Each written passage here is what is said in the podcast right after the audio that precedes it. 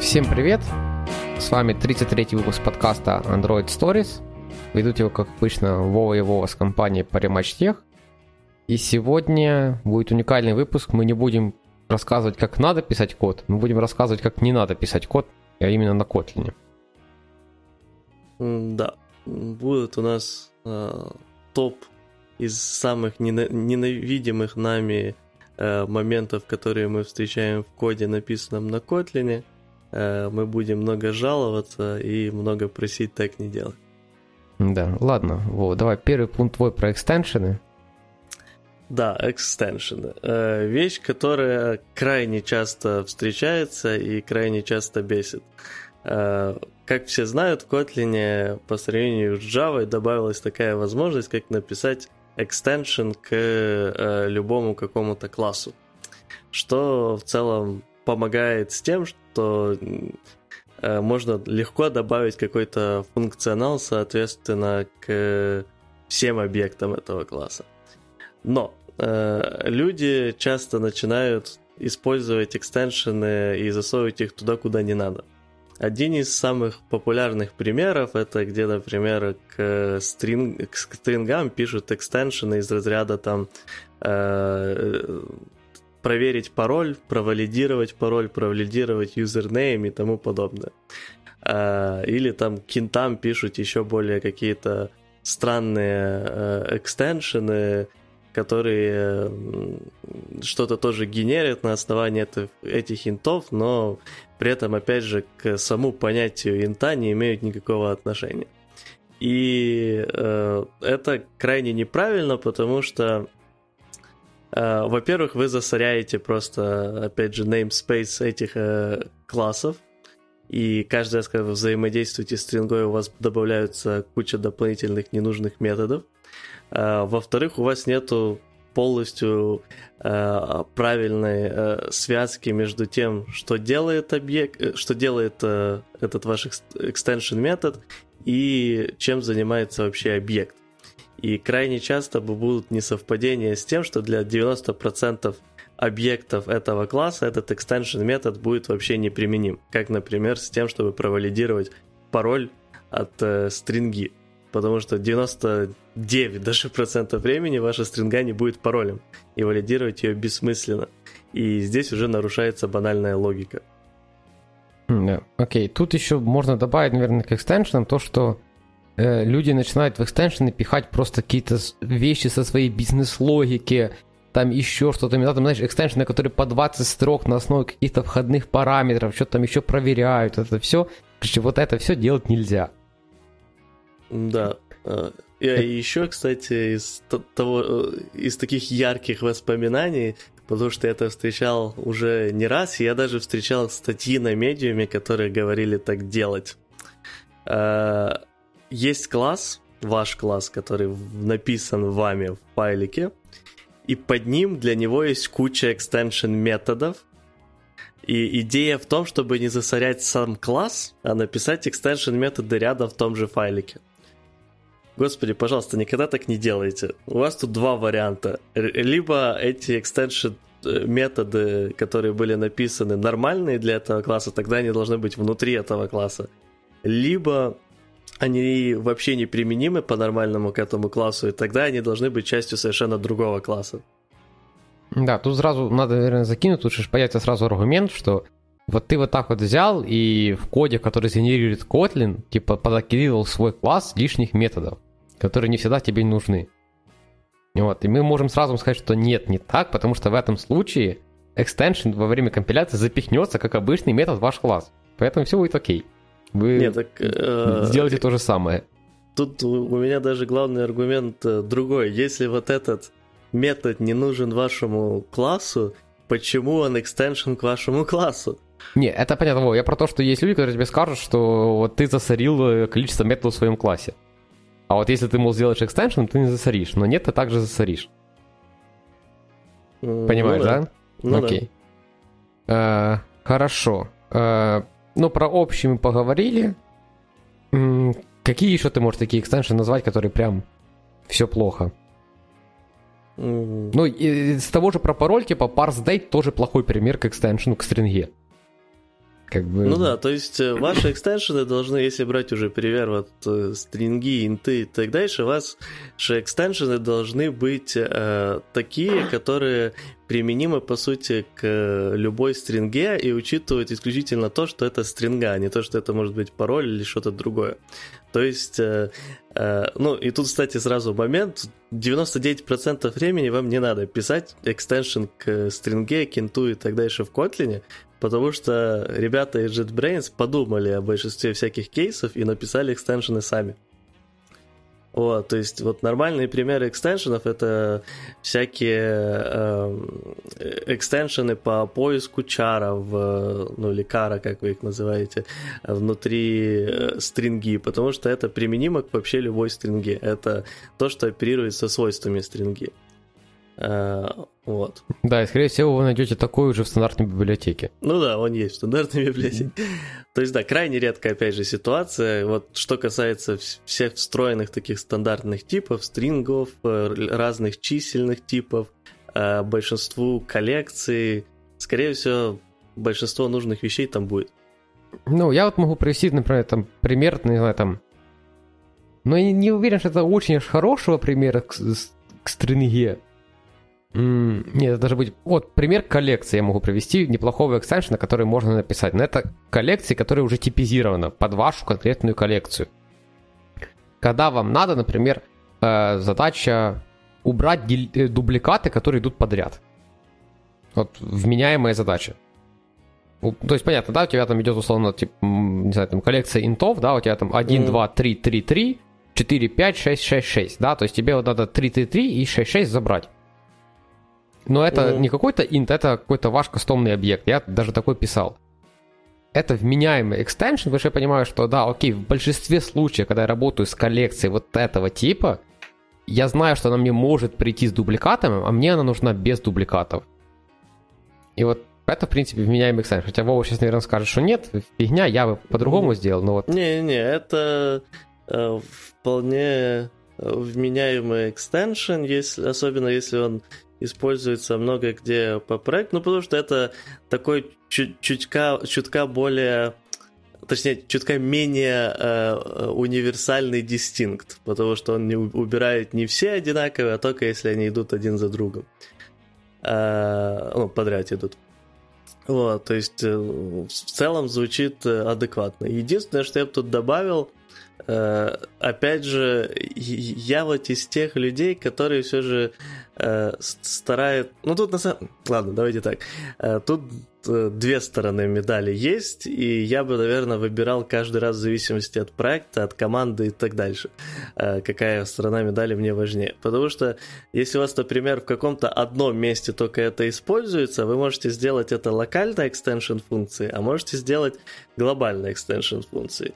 Но если вы делаете это локальной extension функции, то тут из плюсов как бы вы не засоряете функционалом, который нужен исключительно в одной точке э, весь namespace, но из минусов, э, если потом есть шанс, что это появится где-то в другом месте, а extension функции и так достаточно универсальные, подходят, по сути, под любые типы и так дальше, э, то больше шанс, что человек, который будет заниматься тем другим функционалом, не будет знать, что вот уже есть такая extension функция и напишет свою. Но, опять же, тут все зависит от того, какие у вас отношения в команде, какое все э, настроено и тому подобное. Ну, тебя тут могу вот привести кстати, пример. Предыдущая неделя я как раз э, писал правила для линтера. Ну, ты представляешь, есть папочка, да? Папочка угу. э, описывает стили, а правила, которые касаются стилей. Угу. Понятная вполне идея. И там этих правил, они все в одной папочке, потому что у них как-то группировать это абсолютно бессмысленная задача, потому что это просто правила про стиль, да, их там 50 штук, но в принципе как бы все с ним живут. И вот надо мне было, э, разбираешь котлиновский AST, и мне надо было, вот у меня есть функция, которая принимает лянду. И мне надо было взять э, с э, синтетического дерева Котлина как раз вот эту лянду, которая туда передается. Вот. И есть уже правило, которое работает с мапами. И мапа, естественно, принимает лянду.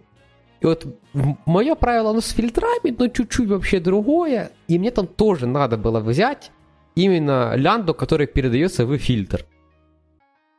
И я знал, что есть уже такое правило к мапу, потому что чисто так случайно совпало, что я был и автором правила к мапу. Но я все равно принял решение взять и закопипастить. И то, и то это экстеншн был к Kotlin PCI Element. Взял и закопипастил, и знаешь, что не прогадал. Через неделю пришлось поправить в одном из случаев. Поэтому mm-hmm. я бы все еще говорил, что если ваш экстеншн реально касается какой-то локальной штуки, ну, копипастите вы его в два места, ничего от этого не случится-то. Тем более, что, в принципе, домены это разные вещи, потому что тут мы берем лянду для того, чтобы посмотреть, как она мапит, а там мы берем лянду для того, чтобы посмотреть, э, как она фильтрует. Э, ну, тут, кстати, сразу еще добавлю... Ну, сначала, кстати, насчет вот этой ситуации, да, тут напоминаем э, старое правило, которое мы уже обсуждали там, по-моему, в подкасте, когда мы говорили про хороший код, просто что копипаста, типа, избегать копипасты надо не любой, а если она прям контекстуально реально копипаста, э, то есть она и по смыслу там должна быть одинаковой, и по коду получается одинаковой, потому что часто бывает, что код одинаковый, но он одинаковый временно, а в будущем, да, ему придется меняться. Я еще, Вов, тебя перебил, могу другой пример привести с нашего проекта. Угу. Есть э, формат ODD и есть формат денег. И тот, угу. и тот подразумевает целую часть, точка, дробная часть. И даже это мы, насколько я помню, все-таки разбили на два метода. Формат ODD и формат money. Потому что это домены вообще разные штуки, да, они форматируются абсолютно одинаково. И то, и то у тебя изначально приходит даблом с неимоверным количеством цифр после, после точки, и то, и то тебе на UI нужно как целая часть, точка и два, две, две цифры из дробной части. Но при этом лучше все-таки взять и аккуратненько разнести, ничего не случится того, что будет два метода, и формат ODD, и формат money. Так совпало просто в этом мире, что они форматируются одинаково. Но домены это разные вещи. Возьмите и закопипастите, ничего от этого не произойдет.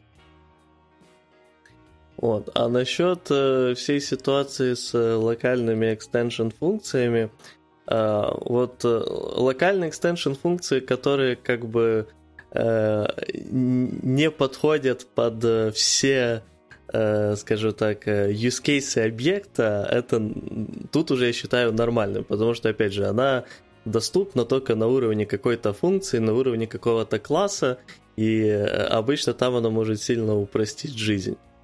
Вот, главное это не ликовать в global namespace. Вот, но если появляется такая ситуация, что реально и там, и там нужна extension функция, э, то, возможно, ну, вот, вот это такая специфическая, то может есть смысл задуматься о том, чтобы просто эту общую логику вынести в отдельный класс. Тоже и, вариант. Да. И забить на то, что мы пишем на Kotlin, где есть extension функция, вспомнить, что мы также пишем на Kotlin, в котором есть разные классы и тому подобное. Да, вполне себе вариант вынести в отдельный класс, который будет обслуживать вот, этот, вот эту часть вашей доменной логики. Угу. Окей, хорошо. Э, тут еще, кстати, вот э, в ресурсе мы читали, тут еще есть вот это оверрайдинг операторов, которые тоже по факту уж extension функции угу. устроены.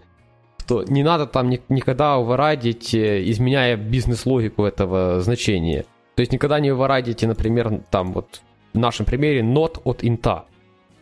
Там как бы нот, он работает как надо.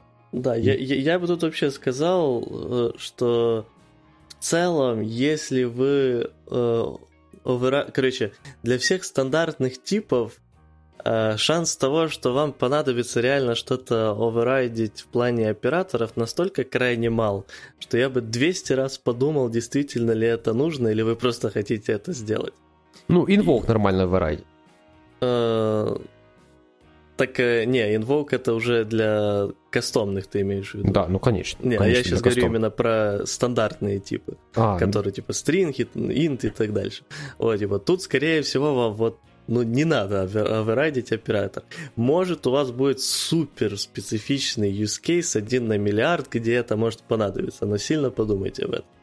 А, что касается кастомных, 90% а, времени 95% времени вам тоже крайне не э, нужно оверрайдить ничего.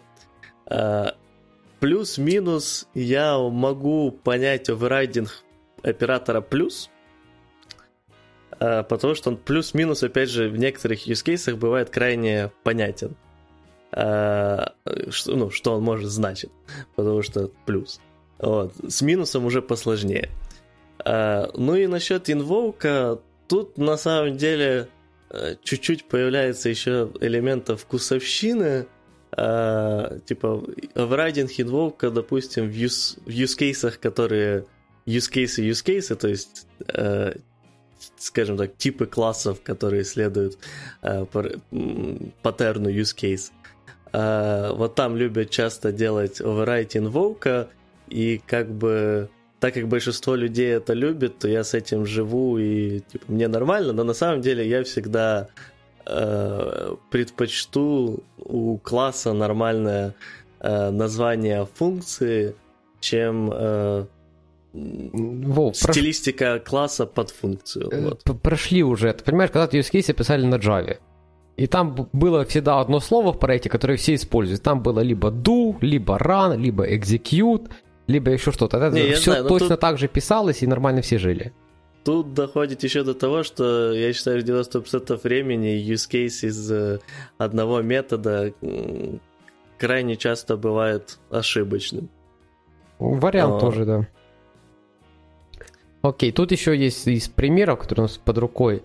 Написание оператора, например, div к файлу. Ой, боже. Чтобы да. можно было красивенько написать файл, и дальше там слэш, там, например, не знаю, там com, слэш, там app, слэш, Java, слэш и так дальше. И суть в том, что даже человек, который пишет про эту статью, пишет, типа, выглядит круто. Скажите, ну, прям вот, зашибись, выглядит прям как путь.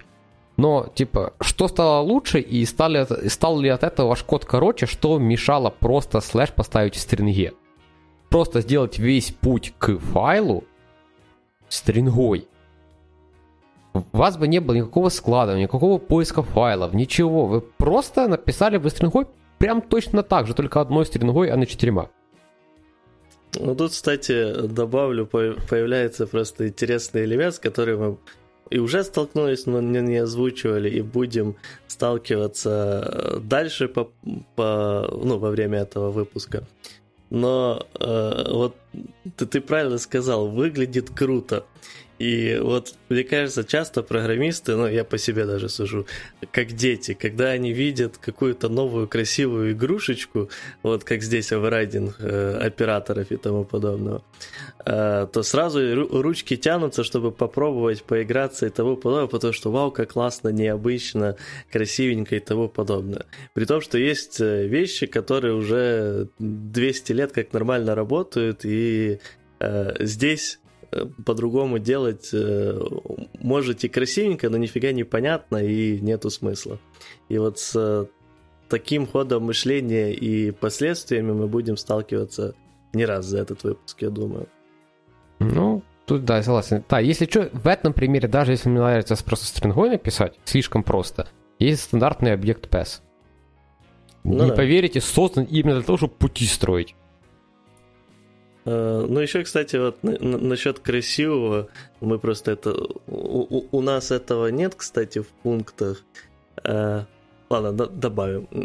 Я, мы в конце еще обсудим дополнительный пункт, не буду сейчас спорить. Окей, хорошо, давай, давай, давайте идти дальше, чтобы мы тут не засиживались. А, давай мы еще только подытожим, а то получилось да. много. Короче, засорять экстеншн функциями, которые не могут применяться для Э, там 90% объектов вашего класса, э, ну вообще лучше 100% объектов вашего класса, то есть суперспецифические какие-то из разряда точка э, verify password от стринги делать не надо.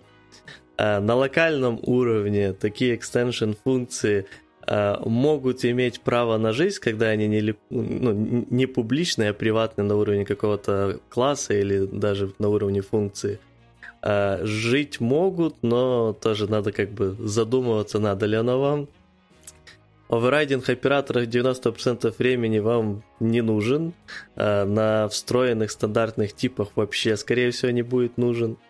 Э, и если вам надо зашарить логику в extension функциях локальных между разными классами так дальше, задумайтесь о том, чтобы вынести его в отдельный класс.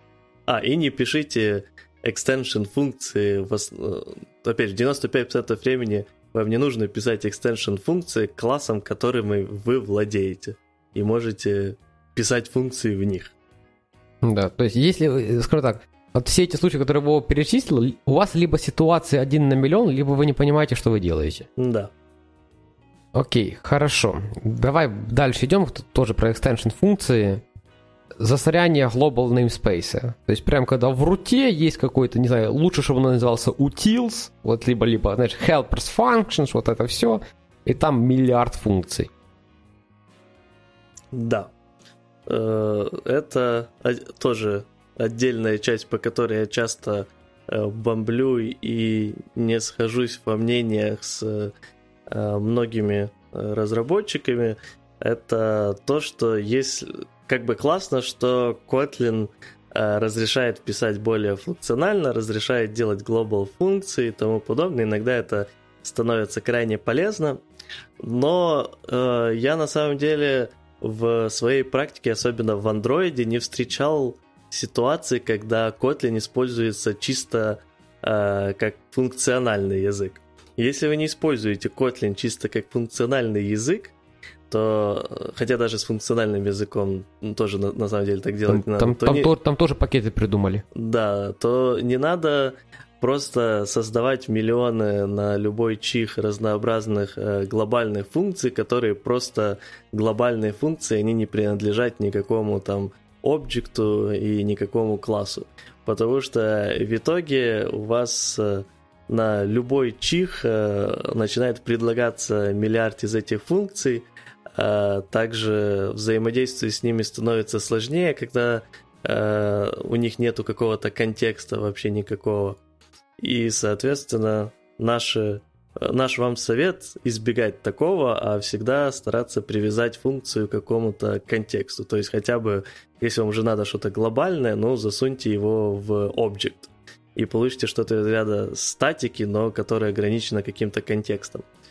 Uh, вот. Ну, наклеек можно в пакеты бросать. Ну, то есть, если вы понимаете, что это, не знаю, там, экстеншн к вашим вьюхам, но он в минимум в пакет UI идет, в минимум. Точно так же, как бы, то, что я видел несколько раз, это есть у нас, знаешь, файлы, которые views extensions.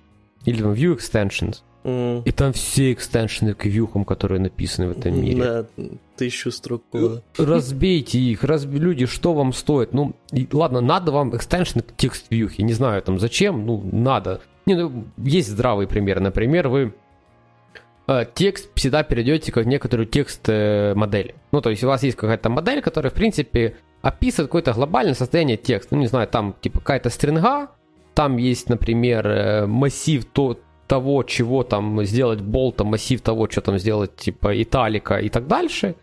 Это ваша модель прилетает, и вы уже хотите на уровне экстеншн это все разгрести. Ну, в принципе, выглядит как нормальная идея. Ну, тут на самом деле... Ну, то есть, если ты не хочешь спанейблы гонять там через половину проекта. Я, я, я понял идею, просто тут тоже как на я раз на раз не приходится, потому что как бы если у вас прям реально в проекте это везде-везде, ну да, хорошо, звучит как нормальная тогда extension функция. Если у вас это в каком-то одном-двух местах, а, возможно, проще сделать э, custom view, а, но типа ну, не да, добавлять тут... еще один сет-текст, который принимает странную модель. Тут тоже вариант. Ну, даже суть такая, что так сделайте в файле text view extensions. В чем проблема? То есть, э, даже если вам надо там, для кнопки это надо, надо будет, напоминаю, кнопка, э, импли... боже, implemented. Экстендится от text view, и все будет окей. Э, но, кстати, тут еще добавлю, потому что вот когда я начинал писать на Kotlin, реально было крайне дохера всяких разнообразных, ну, экстеншенов писалось именно, ну, там, моими руками и руками людьми, с которыми я работал. Но в данный момент ситуация уже кардинально отличается, потому что э, где-то 90% функций, extension функций, которые я писал для Vue, они уже есть в KTX. Поэтому если вы пишете много экстеншенов в Android для Vue, э, подключите себе KTX. Скорее всего, 90% из них будут покрыты.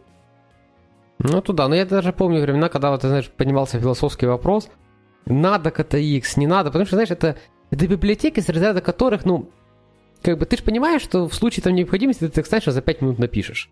Там да. же нет никаких таких экстеншенов, которые ты надо прям сидеть, чухать репу, как это сделать.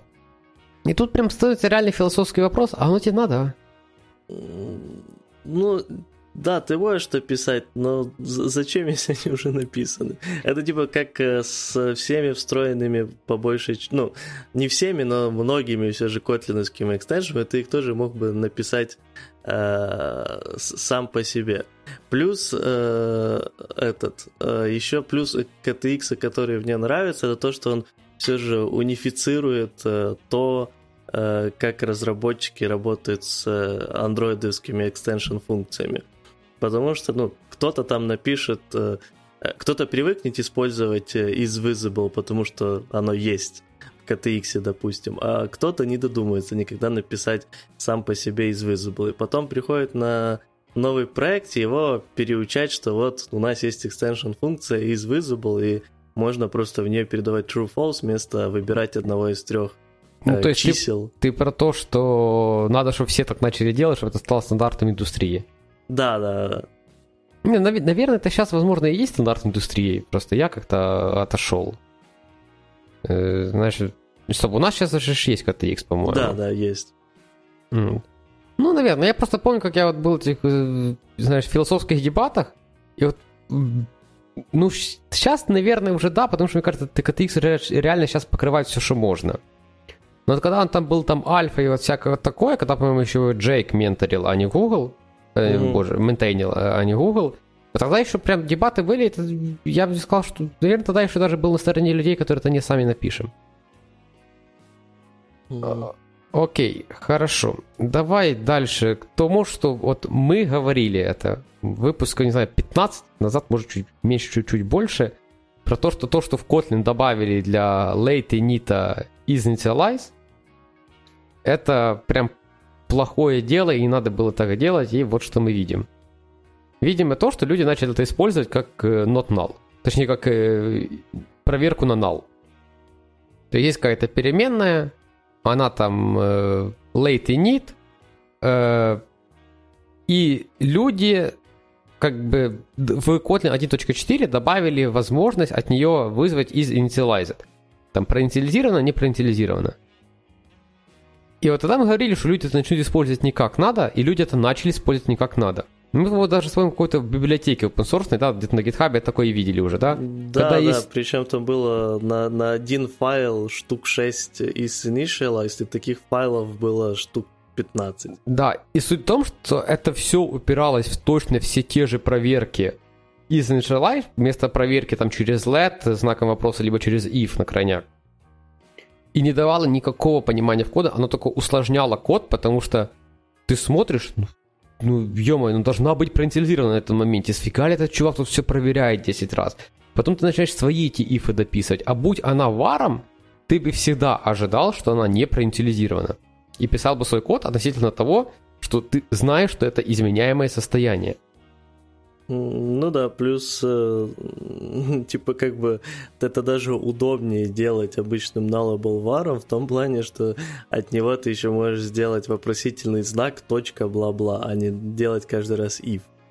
Да, ну и плюс я там, если вы говорите про тернарные, не, не в Kotlin же не тернарные называются, да, как-то? Ну, типа в тернарном стиле Да, в тернарном стиле, да. Да, то есть ты еще там мог написать, как это там, знак, вопросика, mm. знак вопросика двоеточие, по-моему, да, да когда ты mm-hmm. разворачиваешь, если одно пошло по пути, что это null, и нормально это обработать.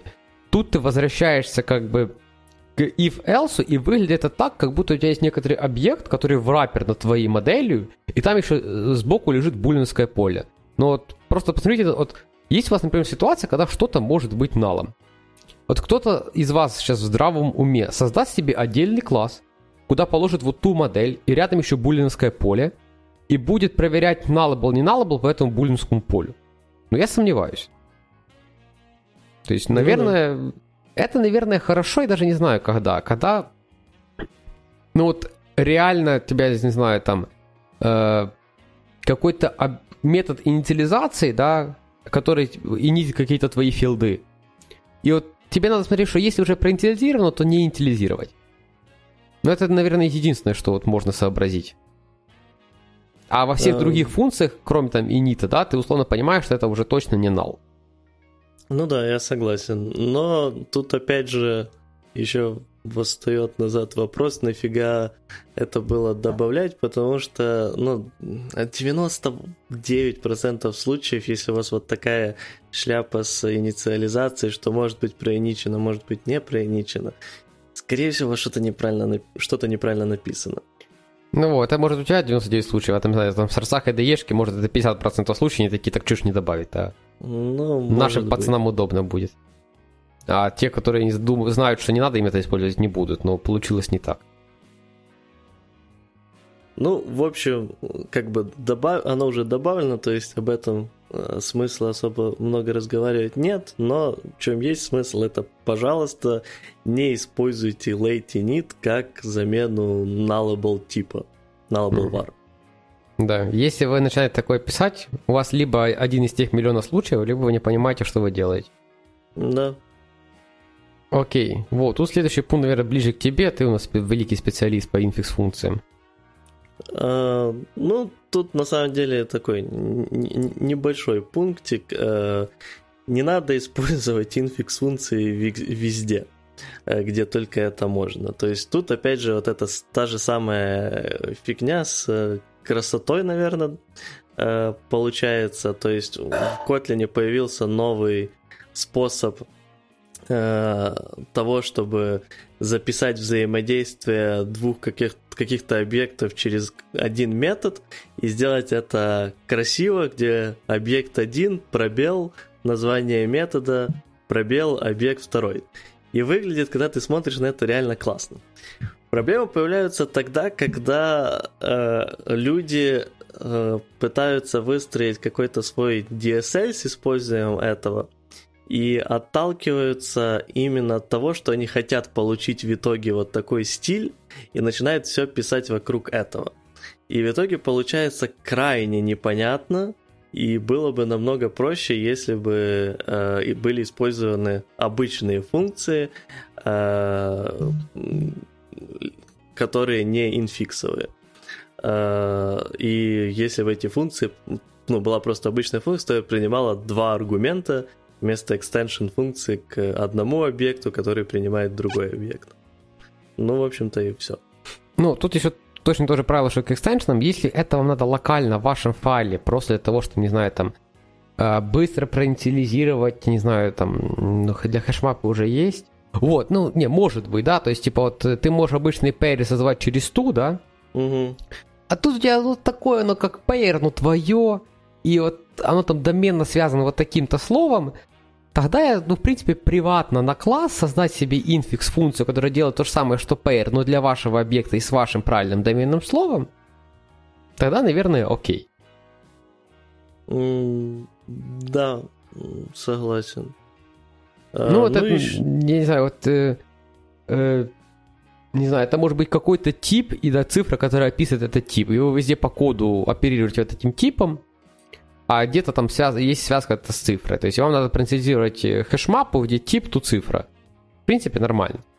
Но вот приватные функции аккуратненько у себя, чтобы никто больше не видел. Э, я еще хотел добавить про DSL, вот то, что ты говорил. Mm. В принципе, для написания DSL хватает обычных котлиновских функций и паттерна builder под капотом. Хватает выше крыши. Mm, То есть там хватает, через apply да. можно накрутить все, что ты хочешь но не так красиво. Но зато работает, и всем понятно. Это да. Ладно, переходим, наверное, тогда дальше. А, пятый пункт у нас это использование import s, и я на самом деле, к счастью, э, крайне мало сталкивался с тем, чтобы это плохо использовали, но у Вовы жизнь была более печальна в этом плане, поэтому да. предлагаю ему и рассказать. Э, значит, в чем суть? Вообще, зачем придуман импорт S? Я, в принципе, понимаю. То есть, если вы покопаете в сердцах в той же IntelliJ, вы там очень часто увидите, что идет какой-то импорт, например, какого-то свингового баттона, и он юзается as там GB button, а потом идет какой-то импорт какого-то баттона из какой-то, не знаю, там, внутренней библиотеки JetBrains, и он юзается как S, там, что-то там другое. Ну, то есть, там, например, свинговый баттон это типа S баттон у них юзается, да, а э, их э, с их какой-то библиотеки button, это называется as, типа GB button. GB это JetBrains. Mm. И, в принципе, наверное, это то, насколько я понимаю с IDE-шки, я там могу ошибаться сильно-сильно. Но суть в том, что как бы, общая концепция, которую я для себя вижу, когда это можно использовать, это когда вы мигрируете с какого-то чего-то одного на что-то второе, и вы для того, чтобы просто не писать миллиард импорта по всему коду, делаете такой себе алиастик с разряда вот ага, окей, это у нас вот это button с Android SDK, это у нас обычный button, а вот это button, не знаю, там, э, из э, внутреннего фреймворка UI, на который мы мигрируем, припустим. Вот, и мы называем это, не знаю, там, типа AV button. Пусть будет так, ну, не суть. И в этом случае это вменяемая идея, да, потому что вы понимаете, что второй dependency скоро умрет, вы потом все, все импорты почистите, все поменяете обратненько, и все у вас будет красиво. Но я видел в кодах в библиотеках на GitHub, когда люди прям подменяют название какого-то объекта таким способом. То есть у них прям есть какой-то импорт, не знаю, ты представь себе, знаешь, типа, там идет там импорт э, там android x.support. там бла-бла-бла button, а они это помен- подменяют там as label, и дальше везде по коду пишут на лейбл. Ты смотришь такой, думаешь, ну, ты, ты дурак, что ли, а? Вот. Как сказал бы один великий, писано пьяным дебилом. И ты ну, так смотришь, смотришь на все это, думаешь, ну вот, что тебе мешало там батон везде писать и обращаться нормально к батону? То есть это я не так часто, я просто не могу вспомнить точного примера, это там не с батонами делается, например, ну там с пере, переименованием у себя локально на какой-то класс каких-то, не знаю, там дефолтных утил, утилзов, либо что чего-то, это просто как здрасте.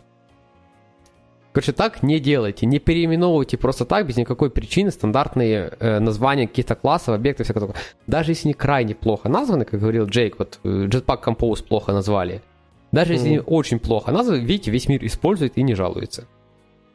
Да, просто делайте как Джейк. Наберите популярности, начните везде писать, что это неправильно, и рано или поздно все переименуют. Ну да, да, да. Если, если вы настолько, скажем так, создали какие-то настолько фундаментальные вещи в андроиде, как Retrofit, либо там э, OkHttp, либо еще что-то, welcome, наверное, вы понимаете, что вы делаете. Ну, скиньте, ж... скиньте наш подкаст э, не, не настолько умным вашим друзьям, и можете идти дальше свободно. Да, э, ждем от вас Retrofit 3 и OkHttp 5. Окей. Дальше у нас идет игнорирование стандартных методов. О, это мое. Потому что я как раз недавно писал... Не имею ничего против. Я писал правила под линтер для этого.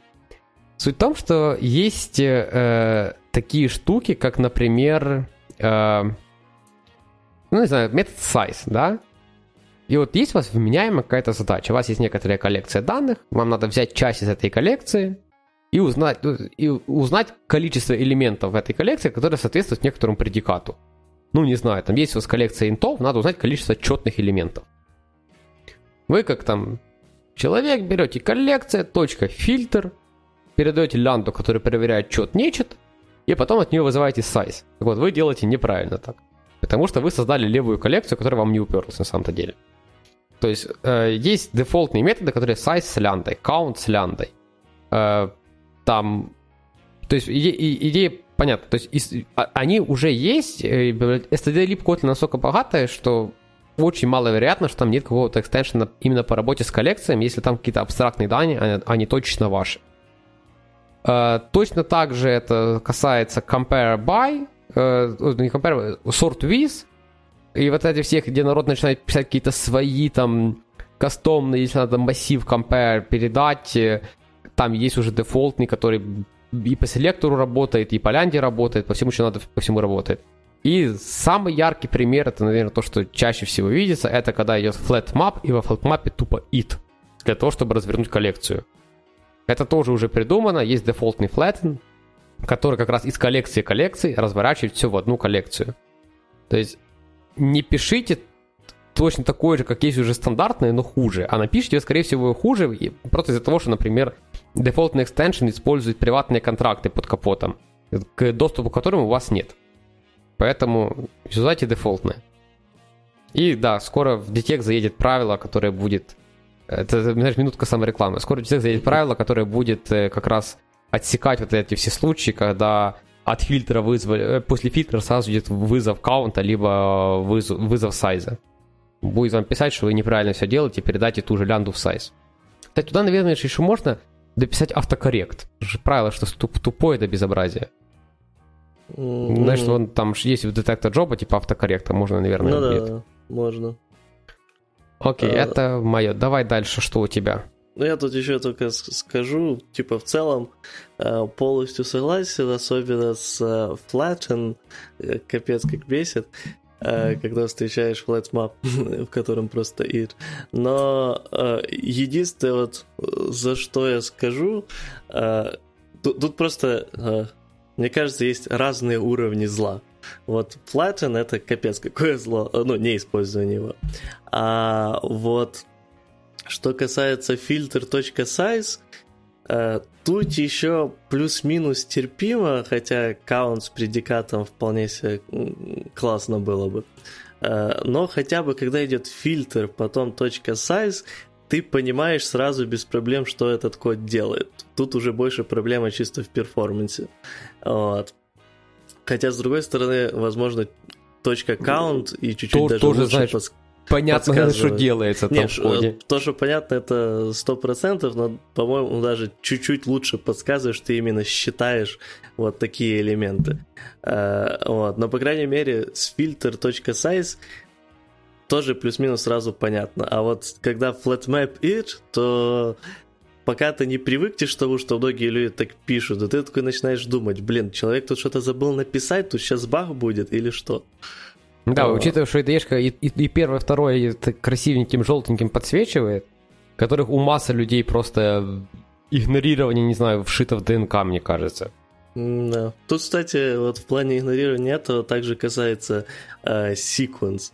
То есть, когда у вас там десяток разнообразных этих э, map фильтр, map фильтр, еще какая-то штука Э, reduce тому подобное э, идет, то вам обычно id подскажет, что можно это все вот сильно оптимизировать, э, заиспользовав секвенс. И вот часто действительно кажется, что у людей реально вшито специальный игнор этого. Типа, когда у вас там супер маленький список, я могу понять, что там секвенс особо сильно ничего не поменяет в плане скорости, но также Sequence ничего не поменяет в плане читабельности, как на меня. Поэтому даже на маленьких списках, если вы понимаете, что маленький список, я бы все равно поменял на Sequence, потому что, во-первых, уйдет ошибка cd во-вторых, вы можете ошибаться насчет размера списка и скорости э, прохода этого всего. Э, ну и в-третьих, у вас уже на будущее в любом случае будет Sequence. Ну да, ты согласен. Вообще, в большинстве случаев, если ты ешка говоришь, что там надо секвенс, там надо секвенс. Ну, то есть, э, не, исключение может быть, когда там типа коллекция из трех элементов, но что у тебя за коллекция из трех элементов, где у тебя 15 операторов? Ну, тоже правда. Ну, что-то оно не выглядит как правда. То есть, секвенс, по-моему, эта ешка начинает предлагать там от пяти э, вложенностей этих самых, ну, от пяти операторов. Mm. Блин, тут мы так затронули это. Я тогда предлагаю еще вот 15 пункт, который я добавил был Давай, во время да. уже подкаста, то сюда засунуть. А, иногда... Э, это на самом деле крайне редко случается, но иногда бывает, замечается. А, то, что началось еще с Java 8, когда добавили стримы, и потом с переходом на Kotlin, когда появился миллион операторов для а, ну, листов, mutable листов и так дальше. Э, люди, многие э, в любой ситуации, какая бы она сложная, интересная и так дальше не была, всегда используют обязательно вот эти extension функции. Хотя бывают, опять же, не супер часто, но иногда бывают ситуации, когда было бы намного проще написать это обычным форум, э, внутри которого разгребсти там что-то с коллекцией. Вот, и когда надо там много разнообразных э, изменений и так дальше проделать. И это будет более читабельно и более просто. Не супер популярный кейс, но тем не менее, вот э, считаю, что э, если у вас сильно сложно получается с экстеншенами, вот этими стандартными, возможно, надо поменять это все на обычный форм. Ну да, скорее всего, станет лучше, если вы видите прям проблемы с стримом. Mm. Окей, хорошо. Так, это мы обсудили. Так. А, А, да, дальше. И, и самое, запихивание mutable коллекции в var переменные. О, да. Это, наверное, я бы не сказал, что это, знаешь, там болячка прям, типа, по Kotlin, это болячка джунов. Угу. Вот, и это то, то, знаешь, у меня вот всегда, знаешь, эти философские вопросы, я всегда вот, типа, ты, вот тебе надо, типа, изменяемую структуру данных. Ты уже понимаешь, что вот, что-то не то пошло, но вот она тебе нужна. И вот у меня всегда сумасшедшая дилемма. Вот это делаем варом или коли- и коллекция нормальная, или это делаем валом, и она мутабельная. И ты вот это сидишь 5 минут, перегибаешь голову слева направо, думаешь, как бы сделать. Но есть люди, которые нашли универсальное решение. Не возникает таких философских дилемм в голове. Они просто берут var переменная, в нее mutable коллекции, и все прекрасно. Больше переменности богу перемен. перемен. Да. Э, короче, не делайте так. Что-то одно. Либо она val и mutable, либо она var и не mutable. Э, просто вы вносите такое количество способов изменить ваши данные, что, ну, начинает у- прям уши вянуть от этого всего. То есть, в принципе, наличие вара-то в именно работе с данными такая себе идея. И наличие mutable коллекции тоже такая себе идея. То есть неспроста, не знаю, там mutable коллекцию нельзя создать, там нет там, знаешь, empty, empty mutable collection в Kotlin. Ну, не, не просто так, не, не просто так его нет. Э, Не, учит- ну, mutable коллекцию ты можешь просто создать пустую, как mutable list of. Ну, понятно, но только, ты знаешь, ты и обычную можешь создать просто как э, list of. Ну да. Но там еще есть empty list. И там специально под это есть объектик empty list. А вот под mutable такого не придумано. Ничего, ну, наверное, не просто так. Наверное, тебя как-то язык должен отталкивать тем, что ты вот такую штуку писал. Там, скорее всего, с э, empty листами просто ситуация с тем, что ты можешь сделать дополнительную оптимизацию тем, что э, один empty лист на все empty листы. А с mutable такое не получится, потому что ну, твоя коллекция должна изменяться, соответственно, нельзя, чтобы все пустые mutable коллекции шарили один референс. А, ну да, тоже вариант. Ну, короче, нельзя и var, и mutable. Что-то одно. Короче, а- определитесь. Да. Я, кстати, даже не знаю, что правильнее, если тебе прям надо. Э, Ну, я на самом деле стараюсь, когда такая ситуация, я следую обычно такому правилу. Я начинаю с... То есть, если я не, не понимаю стопроцентно, что мне сейчас больше нужно, я начну с var листа, а, и только если прям увижу, что мне понадобится, я перейду на mutable list. Почему? Э, Я следую следующей логике. Mutable list э, при неаккуратности может утечь куда-то вовне, его могут изменить еще и там. А если у тебя идет э, просто var, э, то э, этот, соответственно, ты контролируешь, когда меняется твой список. Ну, как. ты, ты контролируешь макро, состо... микросостояние. Ну да. Ну, наверное, есть какой-то смысл в этом. Окей. следующее, что мое, это несколько блоков init на класс. Если вы не знали, что так можно, как... Да, вот я, я например, э, да- не догадывался, честно говоря, что так можно, никогда не пробовал. Да, это вот как Вова, вы счастливый человек. Потому что вам в голову такое, значит, не пришло, и вы нормальный, скажем так, к минимум в этом плане вы нормальный программист. Но есть люди, которых это не останавливает. Я тоже думал, что так нельзя, пока я не сидел три часа туплясь в экран, думая, какого черта эта функция вообще вызывается. Искал ее по всем, везде, где только можно. И она вызывалась в двух блоках init. И find usage мне показывал, знаешь, там в списке два инита, наверное, он туда и показывал. Но я почему-то думал, что это один инит. Не знаю почему. Ну, какое же было мое удивление, когда я в самом низу класса на 2000 строк нашел еще один маленький блок инит, который вызывал эту функцию. Kotlin вызывает их просто по порядку. Ну, то, что выше первым, то, что ниже второй, и все. Не пишите, пожалуйста, два блока init. Это тоже, кстати, выглядит как прекрасное правило для линтера, потому что, мне кажется, абсолютно костыль языка, который надо как-то прикрывать. Э, на уровне... Я, так, я люблю компанию JetBrains, и язык они создали как крайне неплохой, я бы сказал.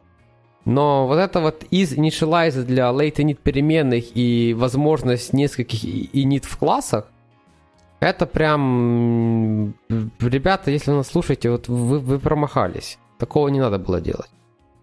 Да, я, я честно говоря, типа, вот все вещи, которые мы обсуждали, ну, еще кроме Mutable коллекции, на самом деле, с варом, но там, может, еще существует вот этот шанс не один на миллион, не один на миллиард, а один на триллион, когда может это появиться. Вот здесь я вот прям твердо уверен, что нет, у вас никогда не будет ситуации, когда вам надо будет два инит блока.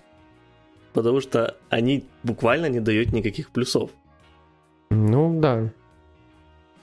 Не, понимаешь, тут там экстеншн, но ты не можешь, например, ввести экстеншн и запретить экстеншн к стандартным объектам. Ну, плохо прям будет. Ну да. Поэтому, как бы, там понятно, ну, они ввели, как бы, с расчетом на то, что ты сам умный, сам сообразишь. Но вот тут можно было не вводить. Ну, хотя, я не знаю, понимаешь, тут может быть ситуация, сейчас вот сидит какой-то чувак, э, JetBrains такой, типа, вот, это лет 7 назад, да, сидит чувак JetBrains такой. Он понимает, что это плохо, но это, не знаю, там, поднимает скорость компиляции языка на 8%. Ну, это я сейчас условно сейчас говорю. Тогда вы все правильно сделали, я согласен. Ну, я, честно говоря, даже не знаю, как это может повысить, а не понизить скорость. Я тоже не знаю, но аргументы мы понял, да? Ну да. Ну, в общем, вы так не делаете. Да. Окей. А, дальше. А, да. Вов, это твое. Функции на 50 optional аргументов. Да, это тоже иногда встречается, к сожалению. Э, многие люди увидели, что можно в Kotlin создавать optional аргументы в функциях и сильно этому обрадовались. И решили, что у нас всякие особенно функции, которые занимаются конфигурацией чего-то и тому подобного, могут иметь по 50 или по даже больше аргументов, просто практически все из них будут опционалы, и 90% времени будут одинаковые. А, я считаю, что в большинстве случаев это сильно плохой подход, то есть э, намного лучше будет прогуб... если уже такая ситуация же как бы действительно в разных случаях можно э, по-разному там сделать конфигурации и тому подобное, и это действительно нужно. Можно банально сгруппировать разные вот эти элементы в какие-то отдельные классы и, соответственно, передавать функцию там 1, 2, 3, 4 объекта разных классов. Ну, так во э, всех нормальных библиотеках и сделано. Да, вот, вместо того, что у вас была просто одна функция, которая имеет 50 переменных. Мне кажется, это вот очень часто проблема людей, которые переходят в Kotlin с Python, например. Э, потому что в Python там такая вещь тоже часто я видел, хотя я с Python крайне слабо знаком, но когда шастался ну, по всякой... там же вообще там же классы не в ходу. Там ну, объекты да. создавать тоже чувак, ты, ты не Ладно. понимаешь. Ну, короче, да, когда я там шастался по всяких э, вещах, связанных с machine learning, я немножко подофигел, как иногда пишут разнообразные функции в Python. Ну, это же из из сатанистов, правильно? Ну да, да. Окей, давай будем... Короче, а, да, и тут э, следующее, наверное, к тому же. Вообще, да, не передавай... Функция, вообще, любая функция, даже если она для реализации паттерна builder, на 50 аргументов это плохо, даже если не optional. То есть даже если она на 10, это уже плохо. Угу. Там, скорее всего, у вас что-то можно зарубивать. А если у вас реально, там, не знаю, там, доменная область такая, что там действительно 50 там отсутствующих, ну, 50 какие-то самые, возьмите себе для инициализации этой штуки Kotlin DSL. Сделайте DSL, который просто вы будет человек руками прописывать прям типа так, такое-то значение true false, такое-то значение true false. Будет выглядеть намного красивее. И не будет э, функции, которая, когда ide ты вызываешь, там такое полотно на 2,5 на 2 экрана, посмотреть, что там за методы вообще. Окей, хорошо. Э, следующее, что у нас идет, тоже за что, что у нас появилась Kotlin 1.4. Вот. Э, и такой же промах, как и из Initialized, это возможность миксирования, э, мик, мик, ми, микширования, микширования э, name it и не name it аргументов. Для тех, кто не в курсе, либо имел счастье такое не видеть, это когда у вас открываю, какая-то функция, вы ее вызываете, там первый аргумент без named передан, второй named, а третий опять не named. Потому что Kotlin 1.4 такое же разрешает делать, и, пожалуйста, так не делайте. Надо вообще, я не знаю, мы, по-моему, уже с тобой обсуждали, когда вот это увидел в 1.4. Mm-hmm. Надо точно так же линтером, блядь, мне сейчас все... Подожди, мне, мне кажется, я уже это самое, у меня тут э, пошел это самое, антипатер, золотой молоток просто, знаешь, у меня уже есть, есть танк, которым я забиваю все гвозди. Э, либо все аргументы функцию через named, либо все через не named. И будет намного лучше. Ну, на самом деле, я, я тут поддерживаю, как бы обычно Э, если уже вы что-то используете named, э, будет проще читать, если у вас будет все named.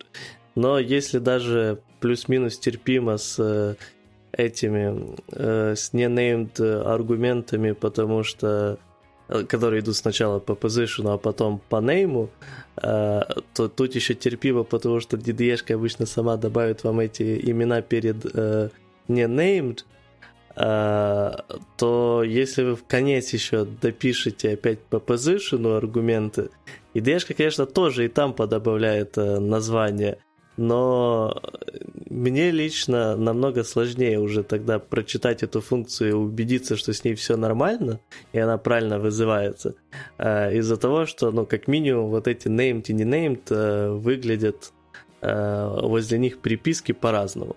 А когда еще и этот IDE начинает выжирать все ресурсы, и все начинает подтупливать, и вы открываете, и тогда IDE не дописывает named или не named. Или когда вы смотрите э, просто там кусок кода, э, я не знаю, ну в гите открыли, но это редкость, но тем не менее бывает. И то, там вообще нету никаких подсказок, что это за, соответственно, аргументы функции. Вот там боль чувствуется еще сильнее. Ну да, то есть я говорю, вот нам надо будет точно проекте ввести правило, что если самое, если заюзал name, все, все аргументы, аргументы, просто понимаешь, ты же никогда не юзаешь name для функций, которые вменяемы, которые, знаешь, там 3-4 аргумента принимают, ну 5. Ты же name начинаешь юзать когда что, когда у тебя программа, когда в функцию залетает 8 аргументов.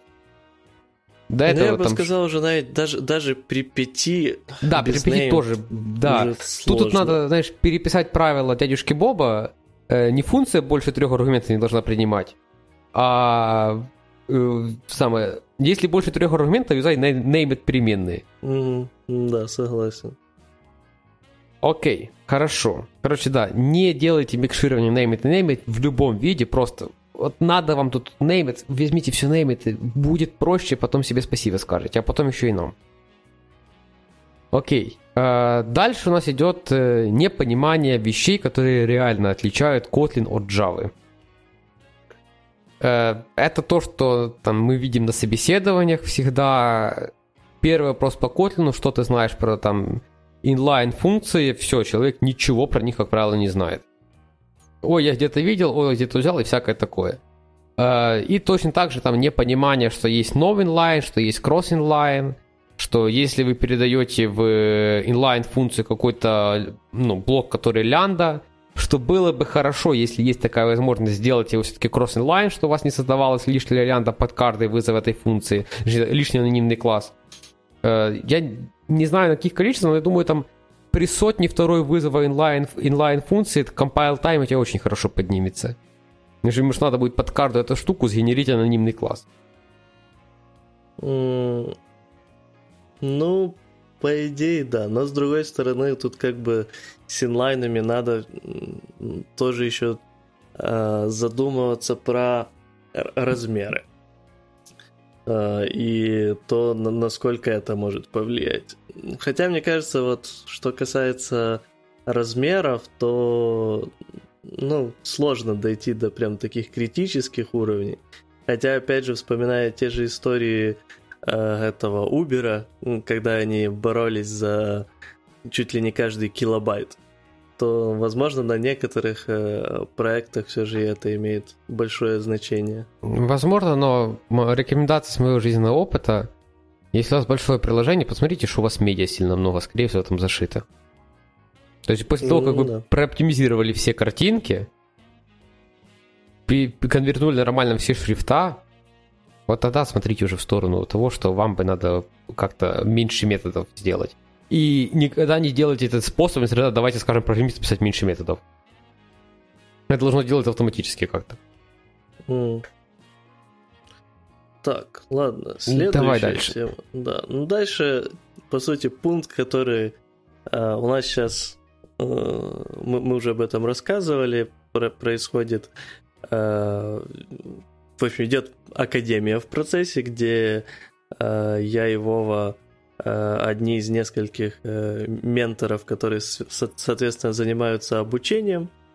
Ну и часть э, этого процесса включает в себя проверку домашних заданий. Вот. И, соответственно, на вот этих моментах э, было заметно, что многие начинающие люди э, в Kotlin э, не могут неправильно использовать дата-класс. Это на самом деле большая редкость, но тем не менее тоже бывает актуально. Что я имею в виду? Э, как бы суть дата-класса в том, чтобы э, иметь аналог вот э, просто структуры, которая хранит данные. Э, и удобно, соответственно, для хранения данных. Ну, Вов, слушай, прибыль это поджо. Это обычная поджо. Ну да, обычная поджо. Вот. И, соответственно, в большинстве в дата, дата класс должен создаваться, если вам нужно, чтобы у вас автоматически за override ился equals, там, toString и hashCode. Вот, и copy, вот. Или хотя бы там часть из этого вам нужна прям, и тогда вы создаете data class. Чаще всего это equals, который нам супер важен, и hashCode. Вот. Но если у вас, соответственно, нету требований для ваших, вашей структуры данных, чтобы вот что-то из этого override илось, то не используйте дата класс. То есть у меня пример был, когда у людей было на домашнее задание создать структуры данных, которые бы отображали семейное дерево, но при этом включали все там братьев, сестер. И вот половина группы из-за того, что не знали про существование дата-классов, вообще не думая об этом, начали использовать внутри, ну, для вот этой отображения человека именно дата-класс. Но так как, опять же, есть поле братья-сестры, а у каждого братья, сестры, братья и сестры сестер будет ссылка также на каждого другого своего брата и сестру, то появляется зацикленность. Соответственно, стандартные реализации там toString и хэш-код э, начинают крашиться с Stack Overflow Exception. Э, были люди, которые фиксили эту проблему тем, что делали свои оверрайды toString и хэш-кода, но Uh, учитывая, что у них не было никакого требования для сравнения, никакого требования для toString и так дальше, то я считаю, что это пример того, когда ты делаешь сложнее вместо того, чтобы сделать проще, uh, потому что uh, пытаешься использовать то, что тебе не нужно сейчас, с надеждой, что, может, это в будущем будет нужно. Ну да, тут же такой же пример, типа, и, учитывая, что им и не надо было метод копии, то mm-hmm. они этим самым убили функциональность дата-класса. Ну да. Как бы они взяли дата-класс для того, чтобы саму руками написать все, что он за тебя делает. Да. План. А, кстати, вот тут еще добавить, я вот буквально теперь в это споил, потому что я это встречал, э, написанное, кстати, э, не так давно, э, впервые, к счастью, но тем не менее, использование силд класса неправильно. Был силд класс, у которого у наследников было 6 разных объектов, внутри которых вообще ничего не хранилось, просто разные объекты. То есть человек создал и нам. Mm, мажорные нам. В общем, если у вас в силд классе просто описывается там энное количество э, объектов, в которых нету никаких свойств, ничего такого, а просто вот как идут они маркеры, то поздравляем, у вас enam. Вот, и называйте его enamом. Не да. надо делать всяких транс-силд классы. Тут надо сразу сделать ремарочку, если вы сейчас начнете сказать, а потом оно поменяется. Потом и поменяете вот большинство из того, э, что людям рассказывают, нам тут нужен репозиторий, потому что потом, нам тут нужен класс, потому что потом. Народ, потом это 15 минут написания регулярки и умение использования седа, который, с помощью которых вы э, сделаете себе вот этот класс, прослойку, а потом допишите всю нужную логику, как будто она всю жизнь с вами была. Ну, То есть, ну, вы сейчас... Причем все эти люди это все пишут руками. Такое ощущение, что им за строчки платят. То есть, ну, реально, все эти люди... Я говорю, чувак, ну, что ты пишешь это руками, а? То есть у тебя есть ретрофический сервис, тебе нужен точно такой же репозиторий. Но если ты же очень хочешь его впихнуть, так возьми регуляркой пробегись, допиши. В чем проблема? И если человек уже так раз сделает, он поймет, что, блин, так это же можно через полгода так сделать. Когда уже Retrofit сервис другой будет. И тогда, оказывается, не, на, не надо было мне тут год, каждый раз, когда добавлял метод в, в сервис, добавлять метод в Retrofit, э, добавлять метод в, добавлял метод в сервис, добавлять метод в репозиторий. Оказывается, можно было просто жить с сервисом, а вот когда понадобилось, за полчаса сделать уже репозиторий. Ну а тут, э, мне кажется, главная проблема в том, что э, люди думают, что причина э, вот потом э, того, что код становится сильно хреновым, это то, что изначально э, не было сделано а сильно на будущее. Нет, в основном код становится сильно хреновым, потому что э, что-то, какая-то э, вещь сильно поменялась, и текущая реализация должна быть чуть-чуть отрефакчеренная, и на это потратится там 40 минут. А вместо того, чтобы сделать вот этот небольшой рефакторинг, э, начинают городиться костыли, потому что они делаются за 25-30 минут. И экономия вот этих 10 минут, все рушится. Но даже если вы сделаете вот эти все трюки, насоздаете себе кучу разных мидлменов ненужных и других антипаттернов заиспользуете, и, соответственно, типа, чтобы было хорошо на будущее, в будущем все может поменяться так, что это как раз тоже все будет лишнее, и все равно придется менять, костылить и так далее. Ну, это же мой пример. То есть, ну, как бы, да, это тебя спасает, если тебе вдруг появится локальный storage, но это тебя не спасает, если добавить еще 10, сервис, 10 методов Retrofit сервис. Ну да. То есть смысла не особо-то идет от этого всего дела.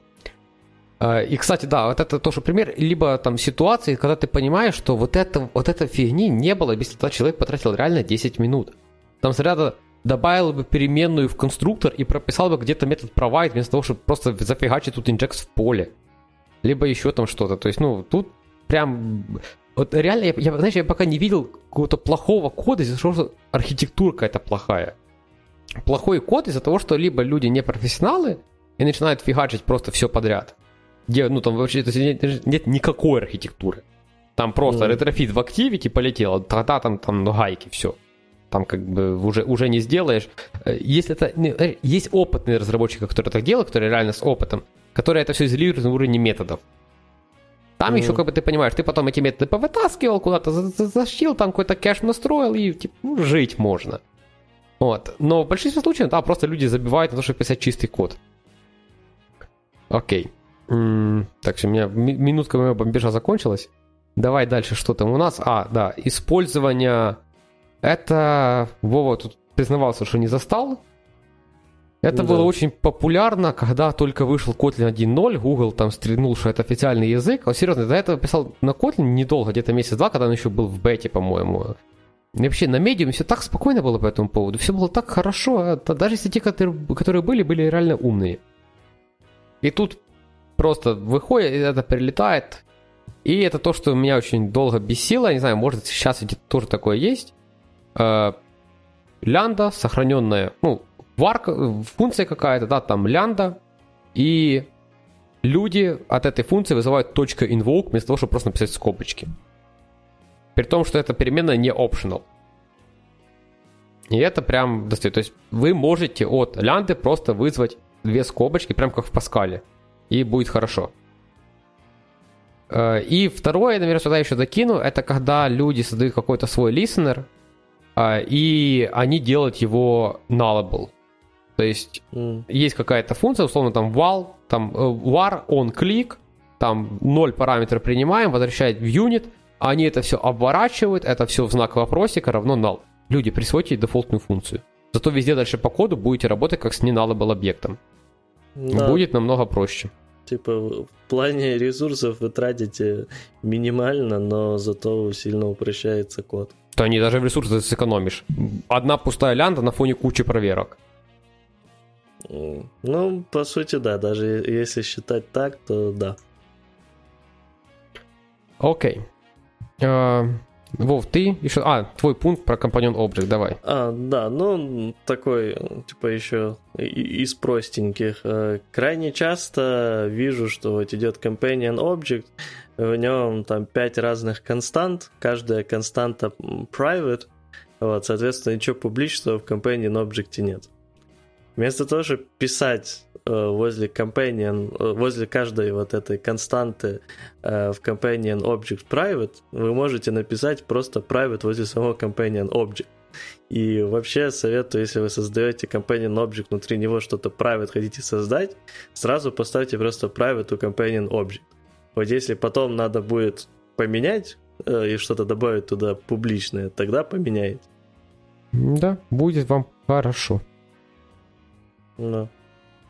Ну, Окей. по идее, все. Да, мы будем закругляться. Да. Подписывайтесь на наш канал в Телеграме, который мы оставляем, как обычно, в описании. И всем пока. Всем пока.